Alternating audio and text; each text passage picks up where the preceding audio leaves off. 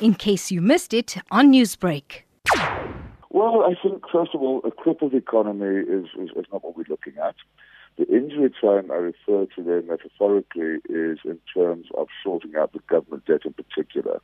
Uh, as you mentioned a bit earlier, our government debt levels are unsustainably high, and it's time that we really start showing an intent to at least uh, curb that increase and preferably bring down that debt ratio. So that's the that's the injury time metaphor I was using there. I would not say that the economy is crippled. Uh, there are still many good things going for us.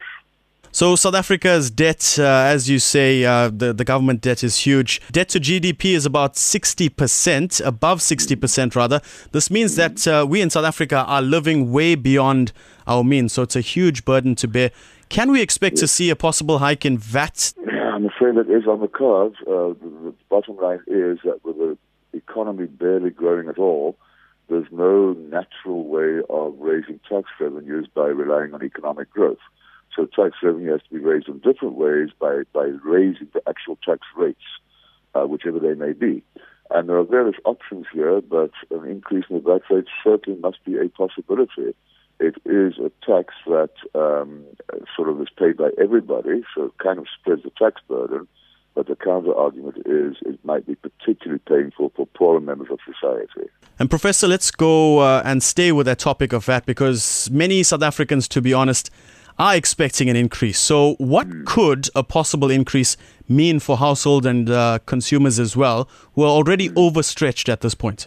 Mm, well, uh, if, if, there's going to be a one percentage point increase in the VAT rate, that will probably raise between 20 and 25 billion rand additional tax for government, uh, which is a good thing. Uh, as I said a bit earlier, it's the particularly poor members of society who are worst hit because with limited income, a big part of that income goes towards buying goods and services. One possibility to consider is extending the range of goods in that basket that are VAT free or, or, or, or levied at 0% VAT. That could to some extent alleviate the pain, the burden on the poorer. But whichever, I mean, somebody has to pay uh, for, for past recklessness, and that somebody will be consumers, rich, poor, in between consumers are going to have to bear the brunt in one way or another for, for trying to alleviate the debt situation. And Professor, finally, to the likes of SAA and Eskom, what sort of a tone does the minister need to strike in order to address the issues faced by state-owned enterprises?